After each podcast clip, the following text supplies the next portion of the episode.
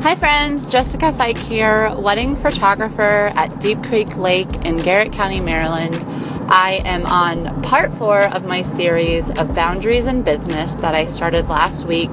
Part one is all about communication and email and how I deal with all the different forms of messaging that we have out there these days. Um, part two is about my schedule and how I try to keep a good balance of work and family throughout one given week or one given month.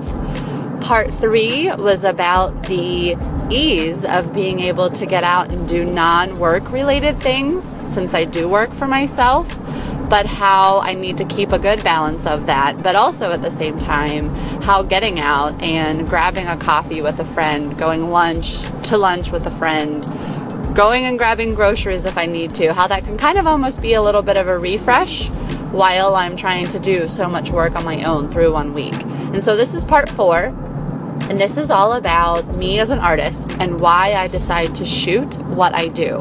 And so I've been in business for eight years now, and throughout my years as a photographer, I have dabbled in all kinds of photography food, commercial, headshots, interior newborns, maternity, families, seniors, and obviously weddings and engagements. And I have slowly gotten rid of everything but weddings, which also also includes engagements and families.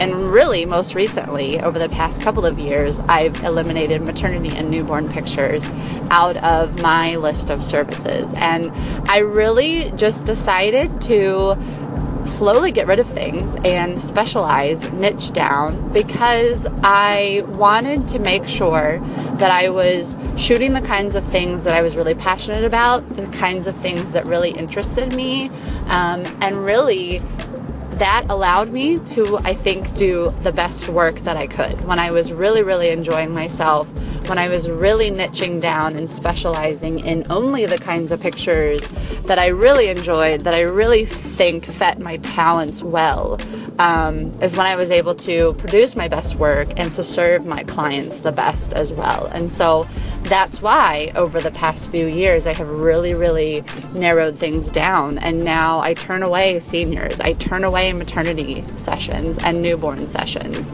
Now, within that, I do break my rules sometimes, and I will do a maternity session or a newborn session here and there for clients who maybe I photographed their wedding and they're just feeling much more comfortable with the idea of maternity or newborn pictures because they know me and so they'd rather shoot with somebody that they know because those are definitely more intimate, special times in their lives. And so I'll make an exception, but I always warn people that that's not my specialty. I got rid of that from my list of services for a reason. And I just make sure that they like my style of photography when it comes to something like maternity or newborn, because it can be different from the typical. So that's how I keep boundaries in the kinds of things that I shoot.